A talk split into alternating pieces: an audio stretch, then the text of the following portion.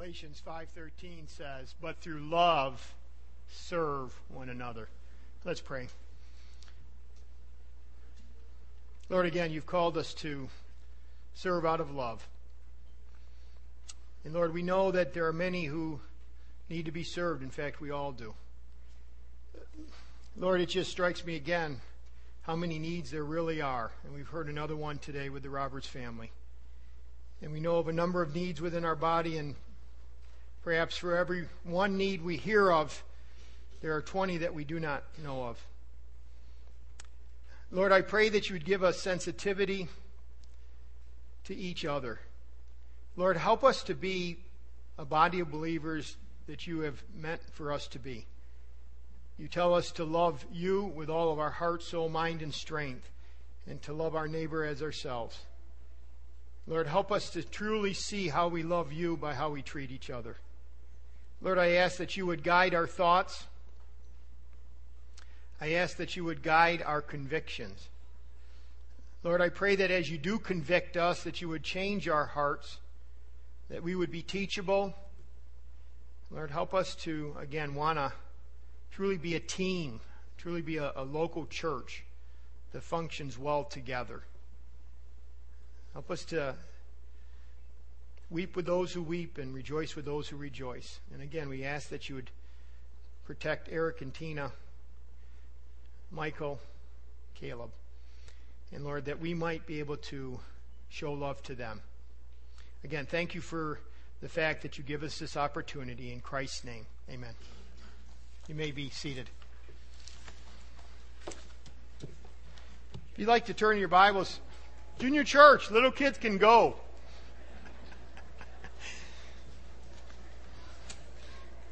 If you'd like to turn your Bibles to uh, 1 Corinthians, chapter 12, 13, and 14, we're going to be looking at. Again, as you know, a few weeks ago, I, we looked at, we're going through Galatians. But we came to that one passage in Galatians 5 where it says, through love serve one another. And purposely, for the last few months, I've been looking forward to that one passage, that one statement. Through love serve one another. Because what's been growing in my heart is looking around and, and wondering some things as an elder. Asking the question of myself and of others, are we just busy? Or are we truly effective? Lord, are we really doing what you want us to do in this local church? Some of the reason was because people come and people go. And wait a second, we need to stick. We need to stick together. We need to, through love, serve one another. And so I've been just working through that, and we looked at the first week the fact of our priority of loving. Remember, it says, Jesus was asked, What's the greatest commandment? He says, To love the Lord your God with all your heart, soul, mind, and strength. That's the first and greatest commandment. But also, like it, is to love your neighbor as yourself. Loving is the priority. And then last week we looked at how does that demonstrate it, and it's through the one another's. Even within our theme for this year, 2011, through love, serve one another. The one another's is what we're all to do. We are all to serve one another in many different ways as we looked at last week whether it's loving one another, receiving one another, praying for one another, encouraging one another, exhorting one another, or the word is warning one another, and on and on and on. There's 60 times where in Scripture it says one another. Over and over again, we are to show love to one another. By the way, the one another's is the sharing of our lives together. That's what I mean by the one another's. It's the rubbing of our lives together, which means we have to be around each other. You know, it can't just happen. And by the way, it can't just happen on Sunday morning. It really, it's great Sunday morning, but you really need to have your lives rubbing together more than just Sunday morning. Actually, hopefully in a small group, whether it's a men's group, men's prayer group, or a women's prayer group, or a neighborhood home group, somehow where your lives are rubbing together with other, even in a smaller, intimate group. That's very, very important. Because otherwise, you can live, you can really live an, uh, like an island to yourself. And that's very dangerous, by the way. Not only are you not given to the body, but when you go through needs and hurts and trials, people don't know that you're going through it because you don't have that intimate group. One of our goals again this year is to, at least my one of my personal, is to see the men's prayer group become stronger. It ebb and flows. There's times where there's great commitment. There's times where there's low commitment to a men's group. By the way, if you're a woman, you can't go to it, but there are women's group. Um, but so, men, if consider that. You may say, "Why go to a men's group?" Because again, there's connection in a smaller group, and if you're really going through struggles, we can work together because we're a team. That's what the one another's, but it's found in other things. Home groups It's found, you know, sometimes through ABF. I mean, one another's can hap- even happen here. You've heard of a need today, reach out. You know, it's all about the one another's, and it happens in different ways. But the reality is, we need each other. That's the reality. We need each other. In America, says we don't need anybody. We're individuals, right? That's what American culture says. The reality is, Christianity says we need each other. So get connected, however that is you know, however it plays out in your life. You know, God has purposely designed the local church to include imperfect sinners. I'm going to keep saying that all year. I want, to, I want you to get, understand. I'm going to keep calling you imperfect sinners. Sinner. We had an informational meeting. Many of you stayed for last week, and it was excellent, by the way. It was just an excellent meeting. But one of the last questions, I think it was actually the last question, went something like this what can we do to encourage people to come, that come to deal with potential problems on their own? How, how, do you deal with problems that people have? Because sometimes people have problems and they leave. You know, they kind of went down that path. And I'm saying all this because we're talking about being one another. We're talking about being committed to one another. And, and as you have probably felt at times, when a person leaves, sometimes there's this almost like protectiveness that happens within your own soul of saying, well, I got close one time, I got close a second time, I'm not going to get close again. Do you see what I'm saying? Because you, you have a bond, a commitment, and then someone, you know, they leave for whatever reason, might be a good reason, may not be. But the point is this there's sometimes a cautiousness or maybe even a callousness that happens within my own soul, perhaps yours, when you hear about that, and then you say, Well, I don't want to do that again. I don't want to get connected that close again, because it's only when you get close, closely connected that you can hurt. But the question was asked, you know, well, how do you deal? How do you encourage people to deal with the potential problem? How do you deal with people when they do leave? How, how should we respond? All that. And, and, and this is how I respond, at least partly. How should we be thinking about that? I think this is one of them. Define who we really are. I think as we define who we are this, as a church, it's going to make certain people committed to this church more, and some people say, that's not for me. But we have to know what we're about. We have to define who we're at. And that's why for a few weeks we're going to be looking at through love, serve one another. Because I want, to, uh, I want you to understand this is the expectation of our church. This is what I'm, ex- I'm expecting to do, and I hope that this is your expectation of me, of the elders of this church, right? Because if your expectation's over here and we're moving down this path, you'll be frustrated. One of the big expectations is shepherding, and we're going to be looking at that over and over again this year. Not redundantly, but from different aspects. The point is this we're a plural eldership run board, uh, church. We're a board of elders, a group of shepherds, let's put it that way. A group of shepherds, and, and we work together as a team. And what I may not be able to do for you, hopefully one of the other elders, or if they can't, hopefully someone within the body doing the one another's will. Do you see how that all works together? Because one of the things that we need are new elders. And I want to make sure we're very clear as to what an expectation of an elder is, because if it's so high, you know that. Let me change gears here. You know the the church is like. Uh, I, I remember someone writing. We're more like a salad bowl than a melting pot.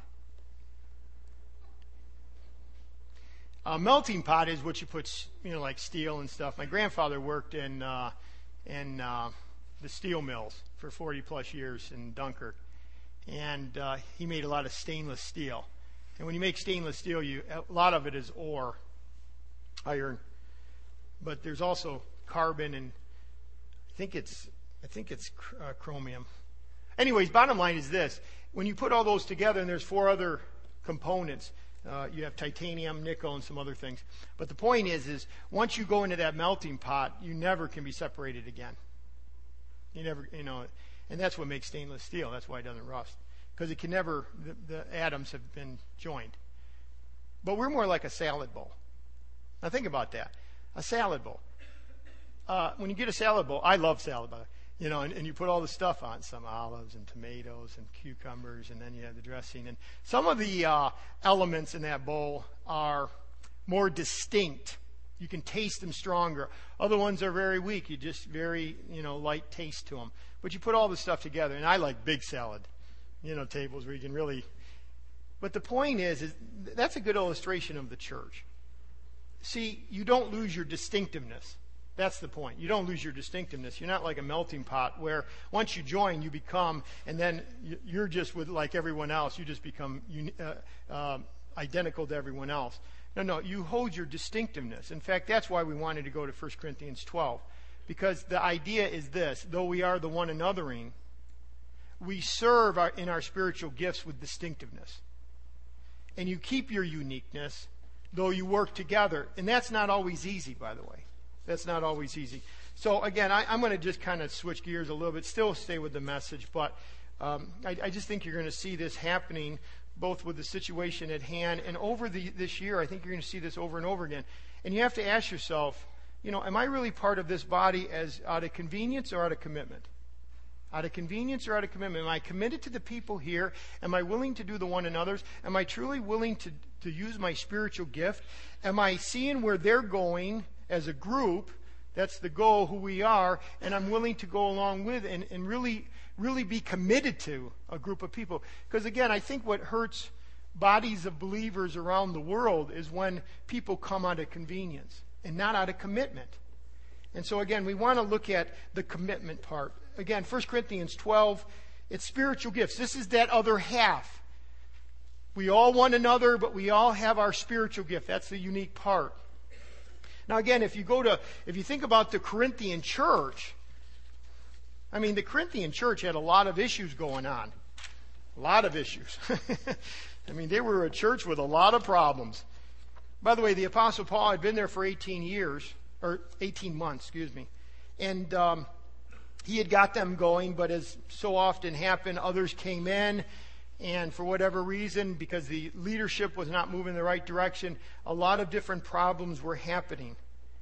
As one man said, sadly, within a few years after Paul's departure, severe moral and spiritual problems developed in the Corinthian church. The situation was so serious that Paul, Paul's first letter to the Corinthians dealt ex- exclusively with the problems, and that's where we're at, with the division. Now, think about this. How would you like to be involved in a church like this? There were divisions, personality cults. In other words, I am of Paul, I am of Apollos.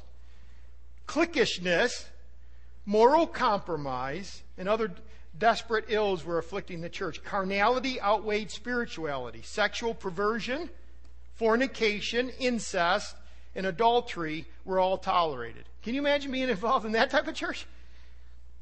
Worldliness, materialism had set in. Church members were suing one another, 1 Corinthians 6, in secular courts. One faction was even promoting rebellion against apostolic uh, authority. You know, don't listen to them. The church had utterly failed to discipline a member who had fallen into gross sin, 1 Corinthians 5. Marital conflicts festered, and the role of single people were misunderstood. I mean, think about that. I mean, I'd want to quit. Liberty was being abused, idolatry was being practiced, selfishness ran rampant, pride was widespread, and even demon worship had crept in. People were abusing God's intended roles for men and women, cheapening the Lord's Supper, and violating the love feast. And then, on top of all that, spiritual gifts were being perverted, misused, and prostituted. I mean, that's, that was the situation there. And they tended to equate his work, the Holy Spirit's work, with a static, involuntary, fanatical, mysterious activity. See, they had come from the mystery religions. That was very prevalent back then. They just assumed that if someone spoke in an ecstatic language, it had to come from God. And that was a misunderstanding on their part. That's the larger context. But the more specific context in 1 Corinthians 12, and again, this all has to do with serving one another because out of love because they weren't loving. That was why Paul wrote 1 Corinthians 12, 13, and 14. He wrote it for two things. I want to show you how spiritual gifts work. And I want you to understand that if you don't have love while you're doing it, it's nothing. That's why he wrote chapters 12, 13, and 14. And in verse 1 of 12, he says, Now concerning spiritual gifts, brethren, I don't want you to be ignorant. Now think about that. They were ignorant. Could it be that we possibly are ignorant in certain areas of spiritual giftedness? Uh, possibly, possibly. Well, again, he tells us in verse 7, again, we're just going to be going very quickly through to get to verse chapter 13. Verse 7 it says, But the manifestation of the Spirit is given to each one for the profit of all. That answers this question. What is the purpose of spiritual gifts? It is for what? The profit of all. I have been given a spiritual gift. You have been given a spiritual gift, not for your edification, but for the profit of all. And then he goes through and look at uh, verse 12. And, by the way, all through here, he, he's answering these questions. He's, he's, looking, he's saying, listen, the body has many parts, but one unit. For as the body is one, verse 12, and has many members, but all members of that one body, but all the members of that one body being many are one body. Again, like the salad bowl. One, but individual. Not like the melting pot. But then there might be some problems. Well, what if the foot says, verse 15, because I'm not of a hand, I am not of the body, is it therefore not of the body? And he says, well, of course not. You know, someone, but, but remember, this is in the context of spiritual giftedness. Someone says, well, but I don't have that gift. I must not be that important. You know, I'm only like the salt in the salad bowl. You don't really see me, but I guess you can taste. Makes it better. Well, how about the flip side of that? Verse 21. And the eye cannot say to the hand, I have no need of you. So the body should never, the people in the body, the, the members of the body should never say, I'm not important, nor should someone else look at someone else and say, You're not important. Again, the body has many parts and all are interdependent because that's why 21. The eye cannot say to the hand, I have no need of you. And not only that, but let's go down to verse 27. Now you are the body uh, of Christ and members individually. In other words, there's parts, but none are exclusive. In other words, there's no spiritual gift that everyone has. Look at 28. And I know that because verse 28 says, and God has appointed these in the church. Now remember this. Whatever gift you has, have, it's not because you sought it, it's not because you pursued it, it's because God gave it. And he says that, by the way, four times in that passage. He says in the first part, 14, 28, or uh, 21, I think it is in 28. He keeps going back to the fact that it's the Holy Spirit, it's God that has given the gift. That is huge because as we come together, we can't ever look at, well, I'm better than you and, you know, I pursued this. That just causes division. We all work together. Well, then the question would be this Is there any gift that everyone should have? And he answers it in verse 29. Are all apostles? What's the answer to that? No, no, not all are apostles. Are all prophets? What's the answer? No. Are all teachers? No. Are all workers of miracles? Do all have the gift of healing? No. Do all speak with tongues? Now, now be real careful. No. I've heard people say yes, they all should. I've heard people say that uh, tongues is a sign of spirituality. That, that is against this passage. Do all interpret? No. No, no, no, no. In other words, does any one gift show that you are saved or are spiritual? Now, I want you to understand this. No. I know some of you have come from churches that have actually spoke that that way. You know, like if you're really going to be spiritual, you're going to speak in tongues. No, that's not what the passage says. The whole point is is that we're all individuals in the salad bowl. And you don't have to have a tomato turn into a cucumber. Now, keep your tomato. You know, you, you have this gift, and you have this gift, and you have this gift, and we just have to and just function the way God has, has designed it. That's the point. Again, if you have a specific spiritual gift is not the issue. But again, he goes on and says, but what is really important, look at verse 31. but earnestly desire the best gifts, and yet I show you a more excellent way.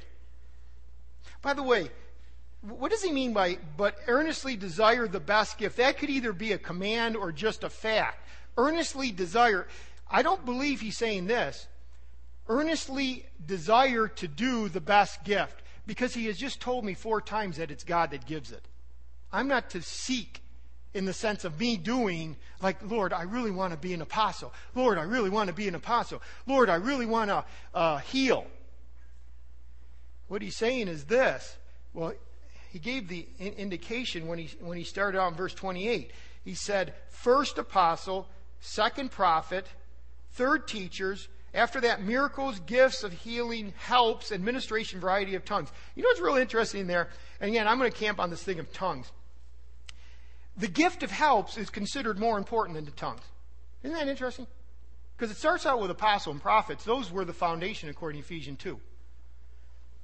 It is just amazing to me how the Church of Christ has just gobbled this up, this whole thing of the supernatural gifts, and then spit it out in the wrong direction.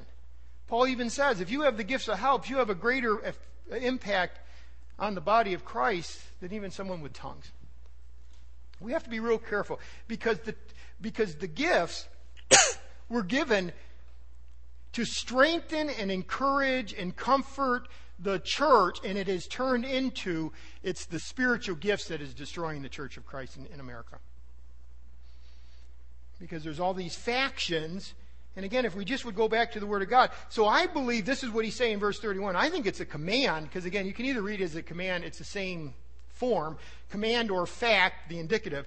But I believe he's saying this earnestly desire the best gift ask God to make that the, the, the, best gifts, the teaching gifts, the teaching, the gifts that are going to lead you towards be more like Jesus Christ are the ones that are really being pursued. Because your church is full of factions and, and divisions, and you're not listening to God. You have immorality and perversion and everything else. You know, Lord, we want to know and we want to follow you. So earnestly desire those gifts and yet I show you a more excellent way. And that's where he gets right into the love chapter. 1 Corinthians 13, we all know that, you know, love is. And, and you know, you hear it in, uh, uh, you know, ceremonies, wedding ceremonies. You hear it often. Like I use it all the time in, uh, in uh, marriage counseling. But what we forget is sometimes it is found in the, in the section of Scripture where Paul is dealing with spiritual gifts. And he's saying, listen, you are, you are using your spiritual gifts, catch this, in a very unloving way. You're not loving. And so he says, let me, let me tell you what the more excellent way is. Again, the, the word excellent is um, hyperbole. Hyperbole, we get. It, it, it, but in, that, in this means that this go beyond. That, okay. When you do a hyperbole, you're, you're giving an exaggeration. Okay? So he's saying, listen, an excellent. This is, this is the, this is what you really should excel in, Corinthians. you're trying to excel in the supernatural gifts.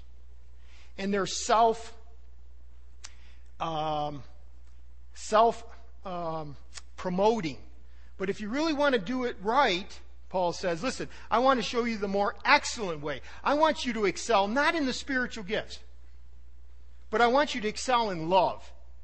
And then as you love, use your spiritual gifts. Do you see which is it the is the spiritual gift the the horse or the cart?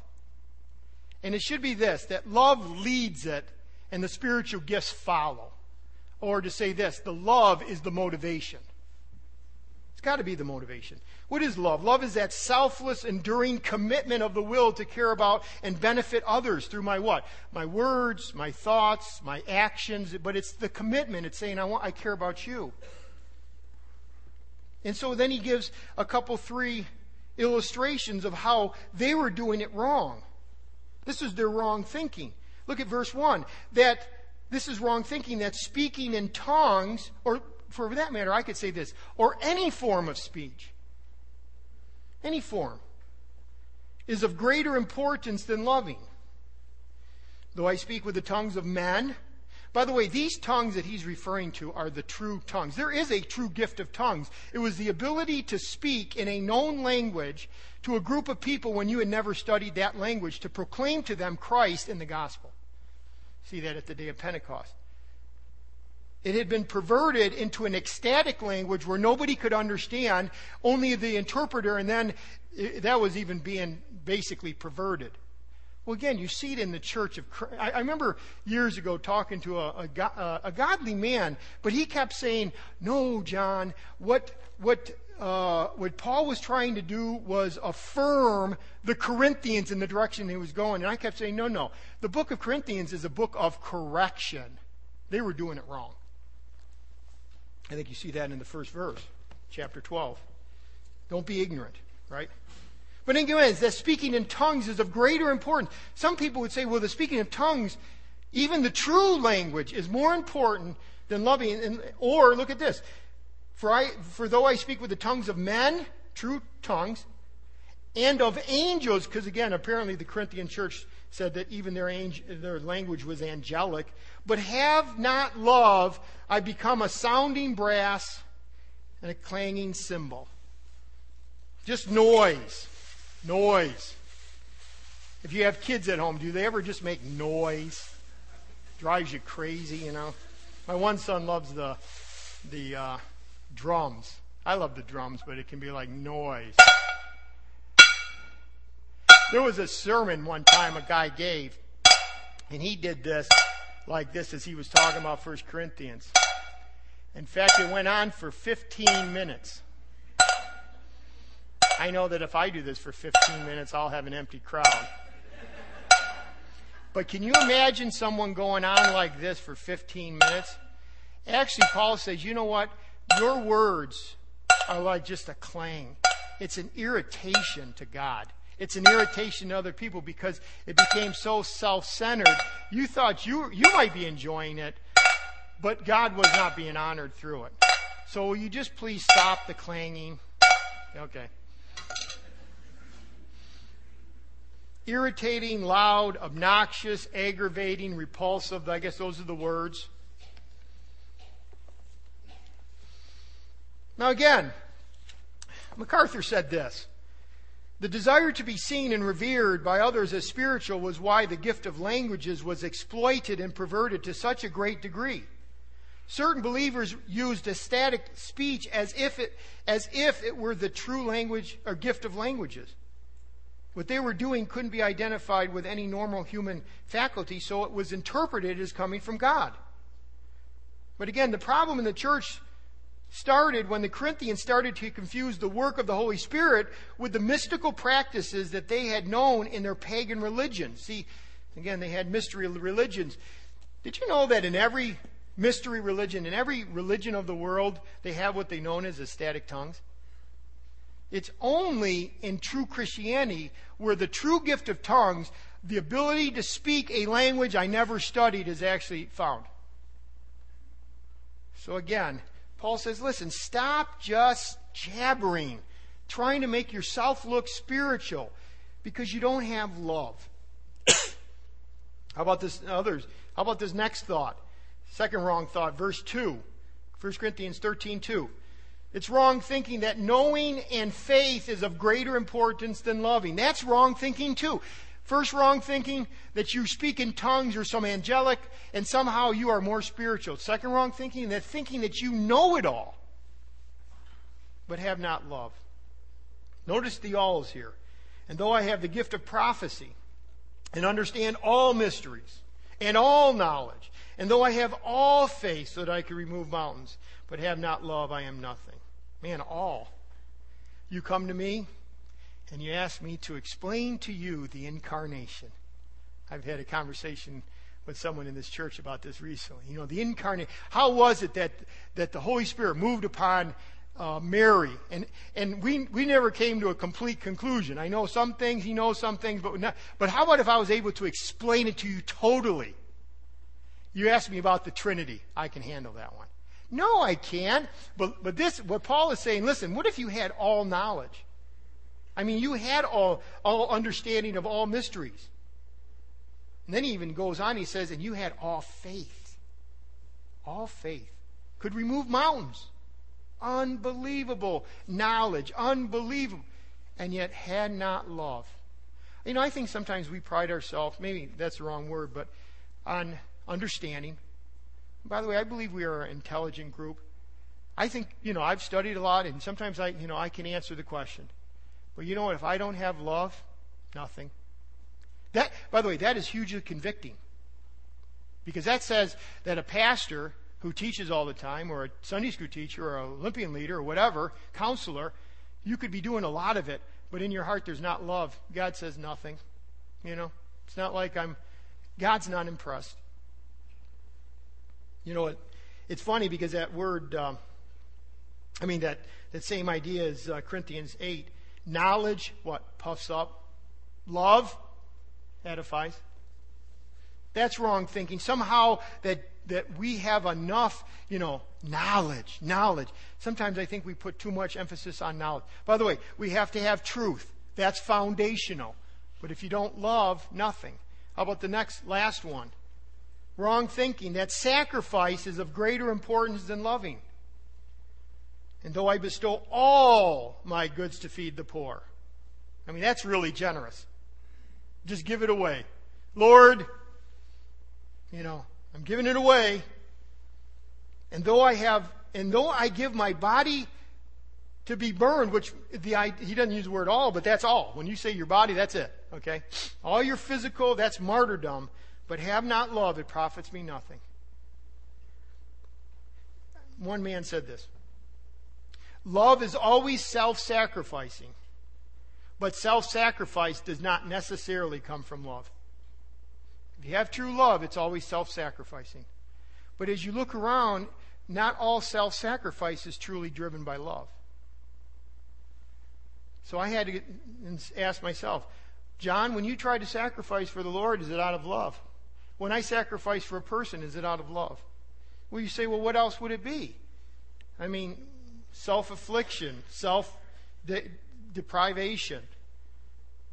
By the way, monasticism can be found in cults. In other words, this, doing either harm to your body or, or neglecting your body.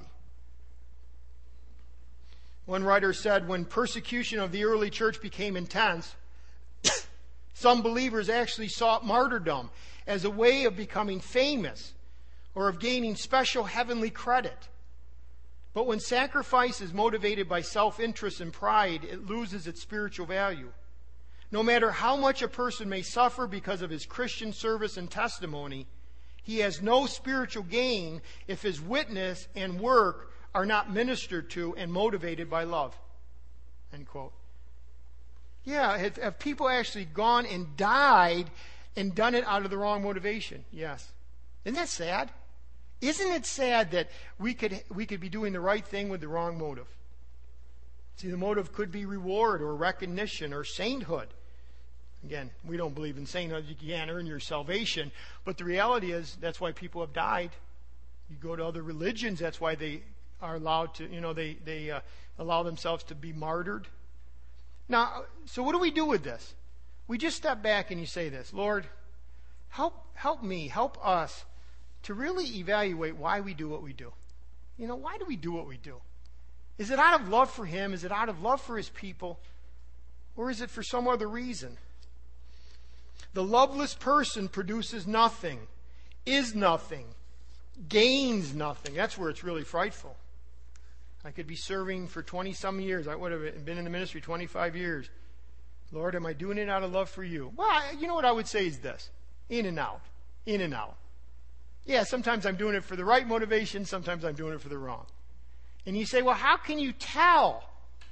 Well, let's go to this last part the perfections of love. And we're not going to get through the whole outline that you have there. We're, I knew we were going to pick up the last characteristics. But let's look at the perfections of love. Because now I can start understanding whether or not my ministry, the use of my spiritual gifts, is really motivated by love or not. Because he says, look at, this is what love is. Again, remember that this is in the context of spiritual gifts. You can use it for marriage, you can use it for how your children should love. But again, it's in the context of spiritual gifts. And I believe if you add all 15 characteristics up, this is a portrait of Jesus Christ. This is how Jesus Christ responds to you. By the way, first one's real important patient. Isn't that great? Aren't you glad God, Christ is patient with you? Every one of these characteristics are verbs in the present tense. Okay? Half of them are negative, half of them are positive. That means sometimes he's saying this is what love doesn't do, and sometimes he says this is what love does do. And by the way, every one of them are convicting. No matter how spiritual or how mature you are, they're always convicting. And I hope that you just you don't be frightened of it. You just say, Yes, thank you, Lord. Thank you that I can still be convicted. But you can be, by the way, you can be convicted and encouraged at the very moment. Thank you that I know. Thank you for the growth I've seen in my life. And now I see where I need to st- keep moving towards. You know, every time I get convicted, I don't feel like this. I just can't wait to go to church, get more weight on my shoulder, because then I can really feel godly. No. Like I said, he's patient. If you know who God is, then it's a joy to learn about him. It's a joy to know what he wants you to do. Well, first one is love is patient. Probably only get through a couple of these. But do you see how important this is as a church? See, we can talk about love and, you know, no, no, this is, this is where the rubber meets the road. This is whether you, you are, when I talked about, is, are, are you here for convenience or commitment? This is the commitment that we're talking about. Love is patient. That word is macrothumia. Thumia is passion. It can be negative or positive, but it's passion. Macro, large. This is a large, passionate person. I don't mean weight wise. I'm saying that you're passionate. You've got a lot of passion. You've got a huge amount of passion. Or, let me put in context, to be of a long spirit. You don't lose heart. That's really what he's getting at. When he's saying passionate long term, you don't lose heart. And he's primarily saying that in the context of people, not circumstances. It's not like, you know, you, you know, you're going home and you, your transmission falls out of your car and, oh, I'm so frustrated. Yeah, it would be frustrating. But he's, he's talking here with patience with people. In fact, you can track this macrothumia through Scripture, and he's always talking about people when he's using that word. By the way, there's another word, hupomen, talking about circumstance. But here he's specifically saying, as you deal with people, are you patient? The idea is this are you able to be wrong and not retaliate? Hmm. Now think about that in the context of a church. Are you ever wronged in the group of people that you have connected with? Oh, yeah, periodically right? You are, sometimes you're let down by people. You're hurt by people. They didn't live up to your expectations, or we didn't live up to yours, or you didn't live up to ours, whatever it might be. You see, so patience has to do with people. An old church father said, the, It is a word which is used of a man who is wronged and who has it easy in his power to avenge himself, but will never do it. Because love. That's what love is. Now, again, the Greeks looked at this as a sign of weakness. Okay, Greeks, by the way, Greek writing, that's why you don't see this word, even love. You don't see agape in Greek writing often. And the reason is because they looked at it as a sign of weakness, just like humility. They looked at humility as like a huge, why would you ever want to be humble? Kill your enemy, destroy them. But here, but again, Paul picks up on this word and says, no, no, that's not what the world points you to, but that's what God points you to. So again, patience will not retaliate. Uh, retaliate. It endures offenses. It is not hasty. It waits for the Lord to right all wrongs. You see it in Stephen's words when he says, Lord, remember when he's being stoned, do not hold this sin against them. That's patience. It says of, Jesus, uh, of our Lord, Jesus Christ. The Lord is not slack concerning his promises. Some count slackness, but is long suffering. Same exact word towards us. Not willing that any should perish, but all should come to repentance. God is very, very patient. Very, very patient. And that's what he wants his children to be towards each other and towards all, but especially towards each other. Uh, Thessalonians says, be patient to all. But here it's in the context of the church, to other Christians. Again, the Corinthians weren't patient. They were, they were like suing each other and, you know, factions and divisions and all that had to do with, you know, like getting my way. And they were very proud. They said, man, I wish I could speak to you as mature. You're babes. But, but again, God has called us to be patient. There's an illustration of this. Robert Ingersoll, the well known atheist of the last century, would often stop in the middle of his lectures against God and say this quote, I'll give God five minutes to strike me dead for the things I've said, end quote. He then used the fact that he was not struck dead as proof that God did not exist. Theodore Parker said of Ingersoll's claim, and did the gentleman think that he could exhaust the patience of the eternal God in five minutes? I love that. I mean, do you think you could exhaust God in five minutes? That's why Romans 2 says, or do you despise, which means look down on the, the riches of his goodness, forbearance, and long suffering, not knowing that the goodness of God leads you to repentance? That's the word. You, you know, you despise the goodness that took so patient to bring you to repentance?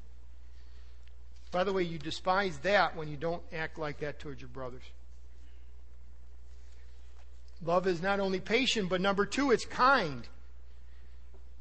What's interesting is that Romans 2 that I just talked about long patient or long suffering of God, the second word kindness is also found there, knowing that the kindness of God leads you to repentance. The kindness. By the way, this word kindness you know, you're supposed to be kind to one another.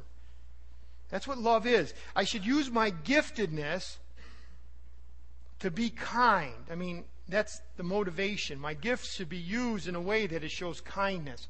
And you say, well, what does kindness mean? It's not being nice. I, want you to understand this. This word nice is overtaking Christianity at the time.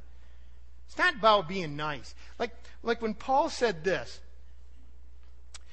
in, in Corinthians 3 and I, brethren, could not speak to you as, as spiritual, but as to carnal, as to babes. That's not nice. That was offensive to them, I'm sure. Hopefully they, you know, repented. But it was truth, and he did speak it in love. This, this idea of uh, kindness, be kind, love is kind. This is what it means to have active goodwill, serving graciously, it seeks to help. And this is probably the best, the thing that really connected with me. It is constructive. That's the point. That's really what he's getting at when he's saying kind. In other words, you are, you are doing it, you are constructive. It's out of good, of active goodwill. You're doing it so the person progresses in their Christian walk. In other words, it helps when hurt, it blesses when cursed, it shows tenderness when there's none to be found other way. It's generous. And also the idea is it's mild. It all does it with a carefulness. Kindness does it with a care. Have you ever known someone trying to help you, but they like a bull in the cl- uh, uh, china cabinet? You know, it's just like. And by the time they're gone, they tried to help you, but when it was all said and done, it wasn't constructive. In fact, they might even shot a couple verses at you. God does all things well. All things work together for good. You know. And by the time you felt like you're shot up, not like, you know, helped along the path.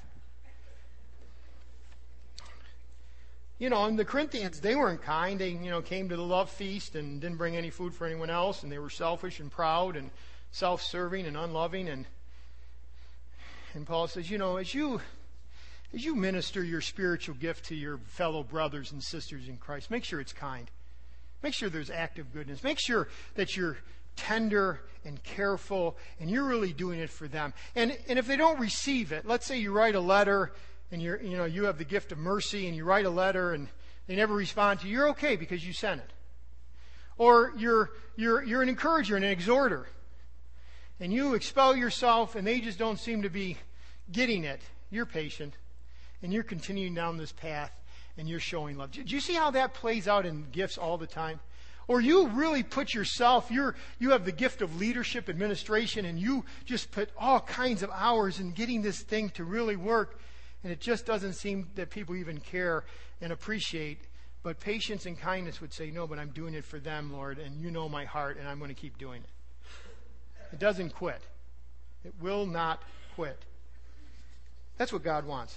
He wants his children to love each other. And I see I'm basically out of time, so I can't go any farther. You know, it was an, there's an interesting story, though. Let me just tell you the story. It's about a fourth century Christian Augustine.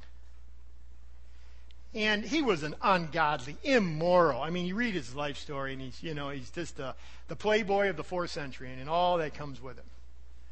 Very intelligent, though. He was, he was considered one of the greatest minds that ever came out of that, that era. Well, there was this godly man named Ambrose. And Ambrose was a preacher. And he, he preached truth. He preached truth, and he preached truth. And periodically, Augustine would hear Ambrose. Didn't like Ambrose. Didn't like what he said. But what he said at the end was this. Because Augustine finally got saved. Years and the, you know, after time, God, through the ministry of Christians and Ambrose, affected his heart, and he, he received Christ. And again, Augustine was one of the greatest Christian thinkers after that. I mean, he was, he, he's huge. Whenever you're reading about church history, Augustine comes up. But this is what he says. He said, I disagreed with his teaching, but he won me with his love. Won me with his love. The guy was patient. The guy was kind. And a lot of other these characteristics. And you know, I, am reading a book by Wayne Mack, and, and, the, and the book's name is Maximum Impact. And, and, and, and Wayne Mack's whole premise is this.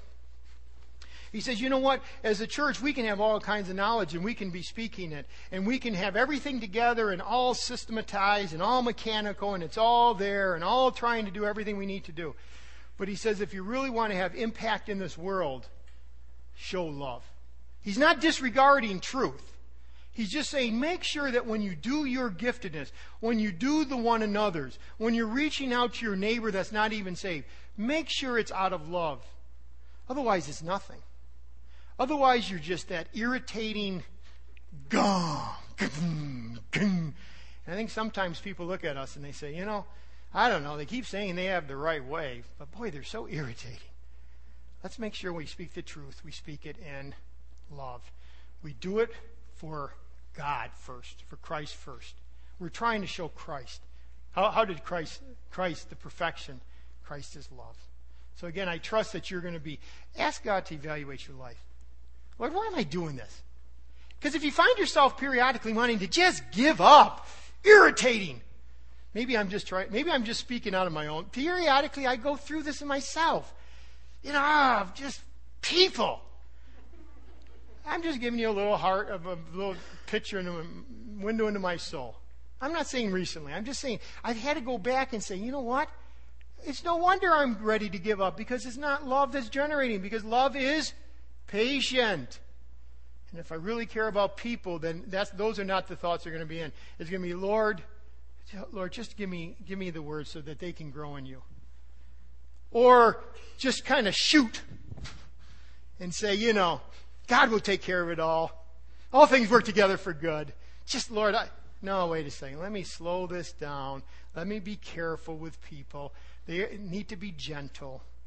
And so you bring, he draws me back, he draws you back and says, listen, let's make sure we serve out of love. Let's stand as we worship him. As we bow for prayer, I'm just going to give you a moment to go before the Lord and just ask him, Lord, are the things I'm doing motivated by love? Let's pray.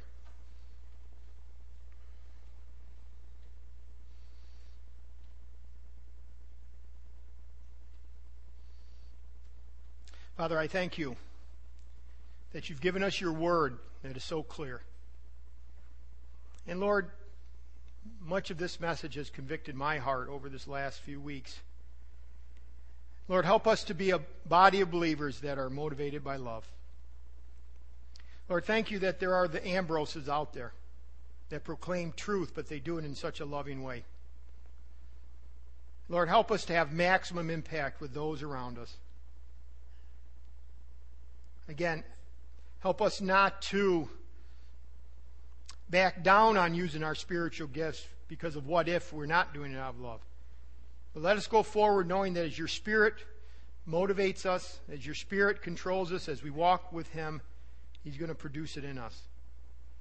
Lord, I thank you that, again, this is, this is something that we can't do on our own. that you are truly love.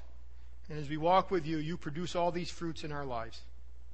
I pray that you would guide us, give us wisdom and understanding, help us to change in areas we need to change. Lord, thank you that this entire process is done through you and through your strength. So we ask that we would go out now to minister for you so that we might glorify you. In Christ's name, amen.